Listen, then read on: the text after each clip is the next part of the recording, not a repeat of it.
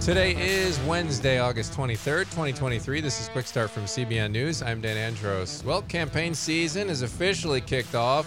The first GOP debate is tonight. We'll have that top story and more on today's podcast, where we bring you news from a Christian perspective. Subscribe and leave a rating. Email us if you'd like. Quick Start Podcast at cbn.org. That's Quick Start Podcast at cbn.org. Joining me now to get through the news of the Cray. That's what we're doing here each and every weekday morning at 7 a.m. Is Trey Goins Phillips. Trey, what's going on? It is debate day. Are you pumped? Well, I cannot believe how are we here again? Like, didn't we just do Trump v. Biden, and now it's time to go Biden v. whoever it's going to be? Yeah. The exasperation is one level. Here we go again, like political division. The other people are like, yes, let's hurry up. I can't wait Yeah, for a true. change. Right, So you're yeah. gonna. I think you're gonna have a wide range of emotions on that. Is some people are eager to get it going, others are dreading. No, I think I really don't want to go through this craziness, but I really want a new president. I think Right. people are holding both both of those feelings at the same time. Right. I don't like bananas being like ten dollars a pound, right, or whatever it's going on right now. It's ridiculous. But That's uh, fair. All right, but we so we have a lot to get to, including on the main thing, really cool story. Rickey Hill. I saw the trailer for this movie, Trey, and what an incredible story. He does have an incredible story. So uh, he had a whole lot of health issues that he had to overcome, and at nine years old, he literally just decided, "I'm not doing this anymore," and Yeah. he ended up in in the minor leagues. So great story. Wild story. And then also on the focus story, a really cool story from Sean Feucht, who had something kind of, I don't know, divine or divine timing inspired. All of that's coming up. But first, we're going to get through the news here in 90 seconds. The debate is tonight. Trump is not only skipping it, he's making a long form appearance with Tucker Carlson to try and draw attention, apparently, away from the main GOP debate that's taking place. Among those who've qualified and are showing up, Florida Governor Ron DeSantis, South Carolina's Nikki Haley, former South Carolina governor, that is, former Vice President Mike Pence, and a whole host of others are going to be on the debate stage, duking it out to see if anybody can get some traction as former President Trump is far, far ahead in all the current polling. Of course, still got a long way to go. National gas prices have spiked to $3.83 a gallon for the national average. The Biden administration can't refill the strategic oil reserves right now, they say, because the price of oil is so high. But not only that, the administration issued new restrictions on oil and gas companies operating in the Gulf of Mexico, seemingly going to only add to the price surge. And President Biden was in Hawaii this week, and he's gone viral for a couple unfortunate mistakes, including lamenting how he almost lost his cat, a 1967 Corvette, in a small kitchen fire 20 years ago. Those are just some of today's top headlines. You can check out those stories and more over at cbnnews.com. Trey, a- lot going on there in in the news. Obviously, the debate happening, and so those two stories together, right? You have it's kind of what's going on right now. You've got all these contenders coming out to debate and try to win that chance to run against presumably Joe Biden. And this is the sort of thing you're running against. You got high cost of everything right now. Gas prices is the one we highlight in the news. And then just bizarre things like what we saw in Hawaii with President Biden just kind of feeling tone deaf about the largest wildfire we've had in American history, the deadliest wildfire we've had in American history. Hundreds of people still missing. And he's kind of trying to say, hey, I, I feel your pain. I mean, I, I had a small kitchen fire once. Uh, It's very bizarre the way he's choosing to message this thing, along with the no comment multiple times. Yeah, I just I don't understand what the approach is here, but I, uh, it seems like there's a lack of awareness um, from the president currently on on any number of of issues. But I think what's even more frustrating, and that's frustrating enough. Like I, if you look at a lot of the polling, whether you're Democrat or conservative, a lot of people are just incredibly underwhelmed, if not frustrated, with uh, this current administration. But I think what's frustrating to me as somebody, and I know you'll resonate with this, as somebody who pays attention to the news, we're in the media industry. to see the light and and dark difference uh, between the way the media handles a Republican Yeah. uh, who acts like this uh, and a Democrat who acts like this. It's either completely ignored uh, when Biden does it, or it's kind of like explained away. Uh, like, oh, he didn't, he didn't mean it. He's not really tone deaf. He's just, you know, th- this excuse or that excuse. Uh, but could could you imagine a conservative saying that and getting away with it on CNN oh. or MSNBC? Absolutely not. And we we don't even have to go that far back.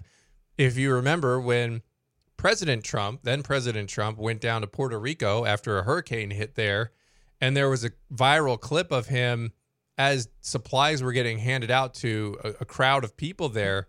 He kind of took the paper towels and were throwing them to the people in the back who couldn't get to the front of the line. And he was having a little fun with it, but the media raked him over the coals with that. What is funny is that Biden and Trump actually have quite a bit in common in how they interact with audiences pre pre Biden presidency, but earlier in his career, uh, he was funny and he was he was likable and he was uh, you know kind of a, a like a bumbling guy that was just just funny to talk to and funny to interact with, which I think is uh, some of the qualities that Trump has. Right, they're just lighthearted. Uh, kind of fun to be around, but that is unfortunately not the person we have in the White House now. No, it's not, unfortunately. And it's all, I mean, I said officially starting. I mean, there is no actual official, but start date, but this is what we're seeing now is the debate. I, it's kind of, to me, it's kicking things off because now Yeah. it feels more official now. It's not just people throwing their n- name into the ring, their hat into the ring. They're getting on stage. their money where their mouth is. Yep, they're going to start talking now, and we're going to see. And this is a, it's a really a big one for DeSantis too, especially because many see him as the main challenger, and this is one of those situations for him that's tough because he's he can't really he can't win it here, but he certainly can um, lose it. He could he could go far back to where he goes back into the pack to where he's down in the single digits, and it would be very difficult to recover from that. But uh, but he he he can't win it, so he's kind of this is kind of a high stakes night for him, and it'll be really interesting to uh, watch it play out. And we'll of course have full coverage on that on CBNNews.com and also on FaithWire.com. All right, we're gonna head over to our focus story now, and a guy stole Sean Feucht's guitar over the summer. He's a musician. You may have seen some of our reports on on his ministry events that he has a lot of times involving music. Someone stole his guitar, and a lot has happened. So, for those who don't know, Trey, what's the situation here? Yeah, so this has been quite the saga for Sean Feucht and and this guitar, which he is he described at the time in June when it was first stolen from him as an irreplaceable guitar. Uh, so just to walk through some of the craziness of how this all transpired. So uh, Feucht's car was broken into, allegedly. Obviously, uh, his guitar was in the car. It was stolen. Uh, the guitar then, a couple days later, showed up at a pawn shop uh, where one of Sean Feucht's friends happened to be because they were all kind of looking for where this guitar might have gone. Uh, so a friend of Feucht found the guitar at this pawn shop, purchased it back uh, after learning from the pawn shop uh, employee that it had supposedly been sold to the pawn shop, presumably then to go and, and purchase drugs. That was at least the impression Mm. uh, that the pawn shop owner got. Just a couple days after that, this same friend, uh, his name was Dean, a friend of, of Sean Feucht, uh, was doing a, a ministry event, just kind of out praying on the streets uh, with people. Uh, and he came across this guy named Zach, who clearly struggled with drug addiction. Uh, Zach learned about Dean's association with Sean Feucht.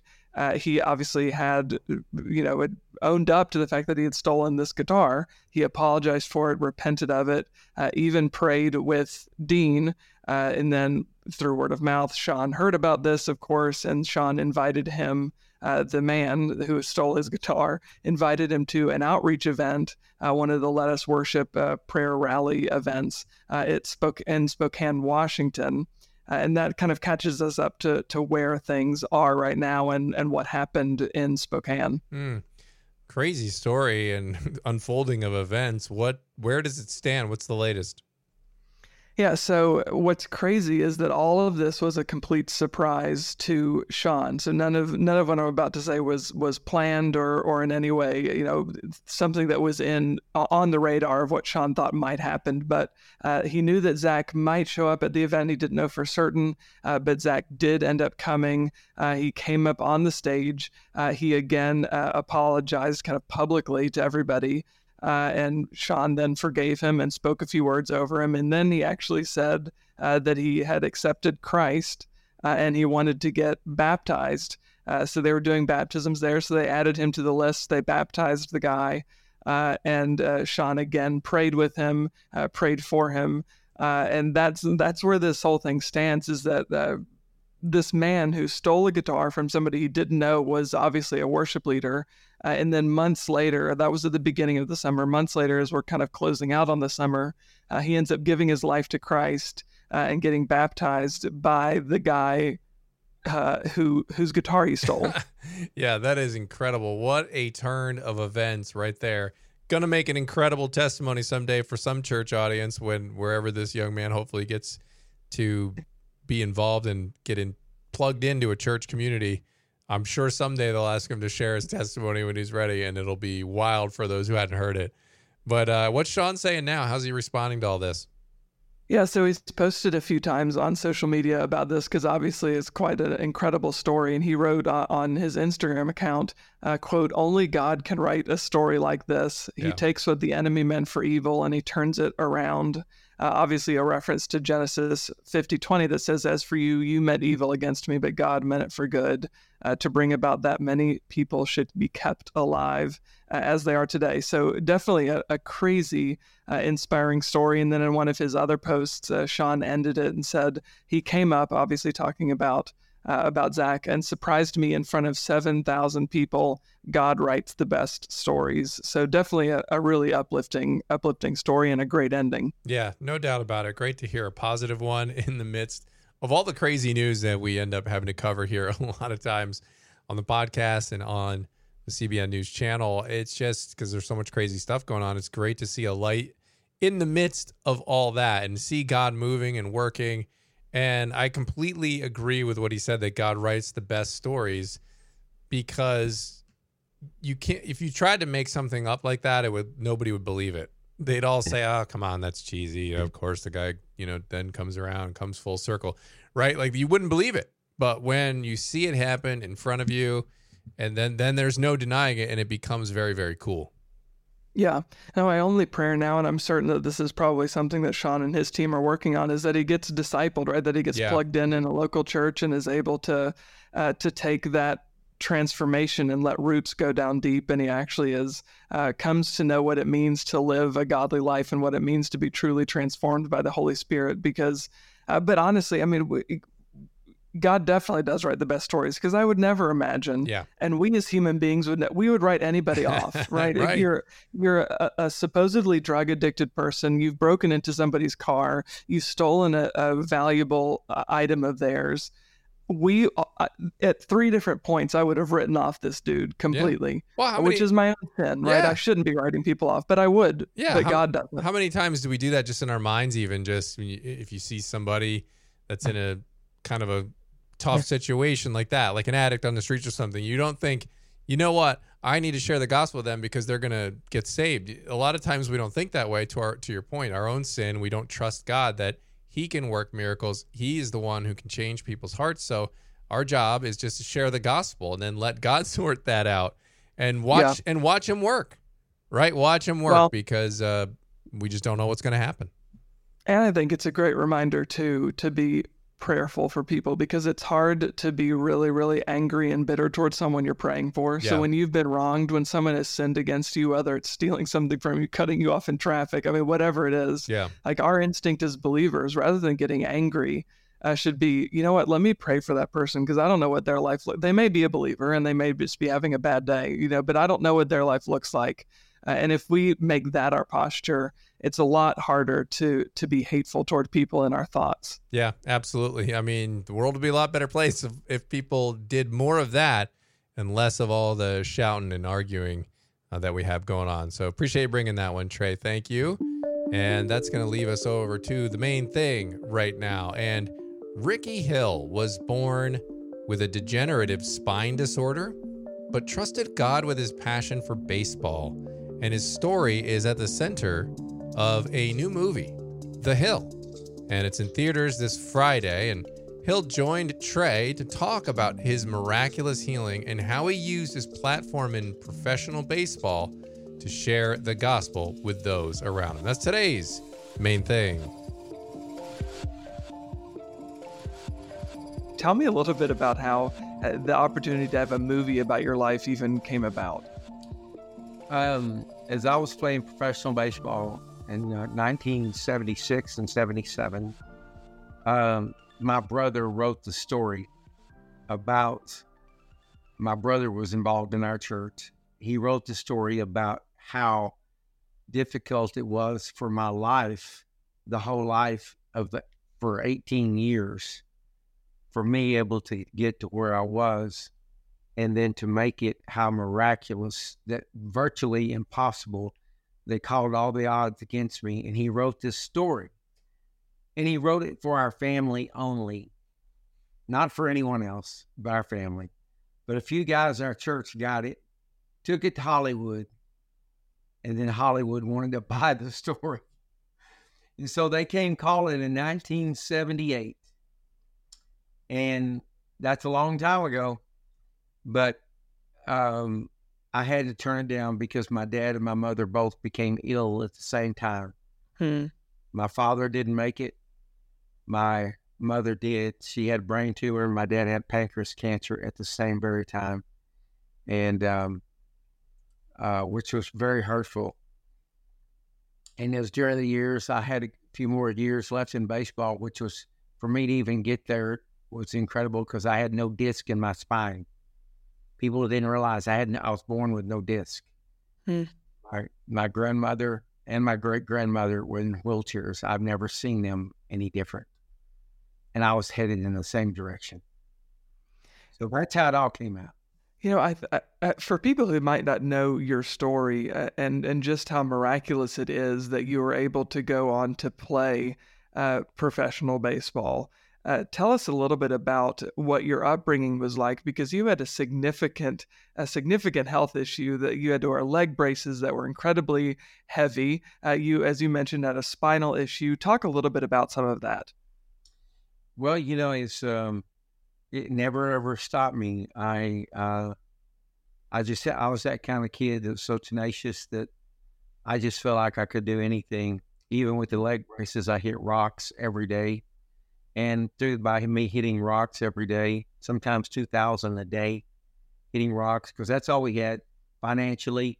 It's free, you know, rocks for free, and stick is free, and so I hit rocks just every day for years um, and um, it made me into. Uh, I developed a swing, a base uh, swing with a basically with a bat. That when it come time for me to get out of these braces, I'm ready to I'm ready to tag a few baseballs, and it that's that was the tough thing, you know, growing up from from years, you know, when I was born, because it all started when I was born, because my legs were wrapped around each other, and then the spine was connected to that as well, which created the problems that we didn't know because back then in those 50s, born in the 50s, you don't know. Yeah. You just don't know. And they they did exploratory surgeries, several of them. I don't can't tell you how many, but several. And so wound up, uh, uh, we wound up. Um, I fighting. I fought my battle all the way through it and hit rocks. Did everything I could, and uh, then one day, uh, at eight years old, I busted those braces off. I never put them back on. Hmm. Yeah, where did that perseverance come from as a kid uh, to trust? You know, this is something that I am so passionate about that I'm going to essentially throw caution to the wind, and I'm going to do what I need to do to get to that to get to that point of success. Where did that tenacity in you come from? It comes straight from. It came straight from God Himself. I'm telling you, it was a deal that uh, I um I knew one day that I would make it somehow, some way. It didn't matter the pain. I weathered the pain because it was very painful. But I weathered that storm through the pain, and uh, uh, I just had it built in. My father had it. I had it. Hmm. Same same thing. Tell me a little bit about um, about your faith, because obviously, like as we said, you you grew up in a, a, a Christian family. Your father was a preacher. You uh, preached as a little kid. You would share the gospel. Talk a little bit about that and how your trust in the Lord evolved as your story evolved. Well, you know, as my story involved, evolved, when I became a professional, uh, I knew I, could, I would carry it on. Um, I was probably the only baseball player ever that never said a curse word. but I uh, would get on the bus, on the buses, and I, I'd start preaching to the guys on the bus, Hmm. you know, the guys that would listen and singing songs, leading gospel songs so while we're on the road, Lord, traveling. And um, he carried on through, through my baseball career. Uh, when I was 24 and I was paralyzed on the field, um, I didn't understand it, why God took away my game. I did not, that one I didn't understand. But my, I, I de- never gave up hope and faith. And I went through major surgeries and restored my legs. And also, I've got nine screws in my spine. I have nine screws. I have six cages and a 14 inch rod that holds me together. And uh, today I'm very thankful. I could even go play a round of golf if I wanted to, which is wonderful. Wonderful. And so, saying all that, my faith in Jesus, my faith in the Lord is even this movie has brought me even just closer, just closer to God, just because because what I went through, it, Hmm. it brings me closer to Jesus Christ. Because I know that He, this story was ordained before I was even in my mother's womb. Rickey Hill, thank you so much for taking a few minutes to talk with us. The movie is The Hill, uh, starring Colin Ford and Dennis Quaid. Uh, that is out in theaters this Friday. All right, Trey, appreciate that. I mean that that movie. I don't know. Have you seen it yet, Trey? Or did you just? Watch I have trailer? not. Yeah, I have not seen it yet, but I have friends who've seen it, and I've heard only good things Good. about it. Yeah, well, because I know that sometimes you get the early access and um, whatnot, so it does look very good. The trailer looks great. The story's great, and it was great to hear uh, that firsthand perspective of that story. So appreciate that. All right, we have time now on the podcast for one last thing. We're going to look at James 1:12. It says, "God blesses those who patiently endure testing and temptation." I think fits perfect with Rickey's Yeah, story, right? Definitely. Yeah, absolutely. I mean, it's hard in the moment. It really is when you're going through something, but that is when the rubber meets the road as far as your faith goes. Treat those situations, all of us are going through something. Treat that situation as a growing process, a sanctification process where God's growing you closer to Him. Not always easy, easier said than done, but we got to encourage one another to get through that. All right, that's all the time we have for the podcast today. Lord willing, and that creek don't rise. We shall return tomorrow. Friday Junior is up next.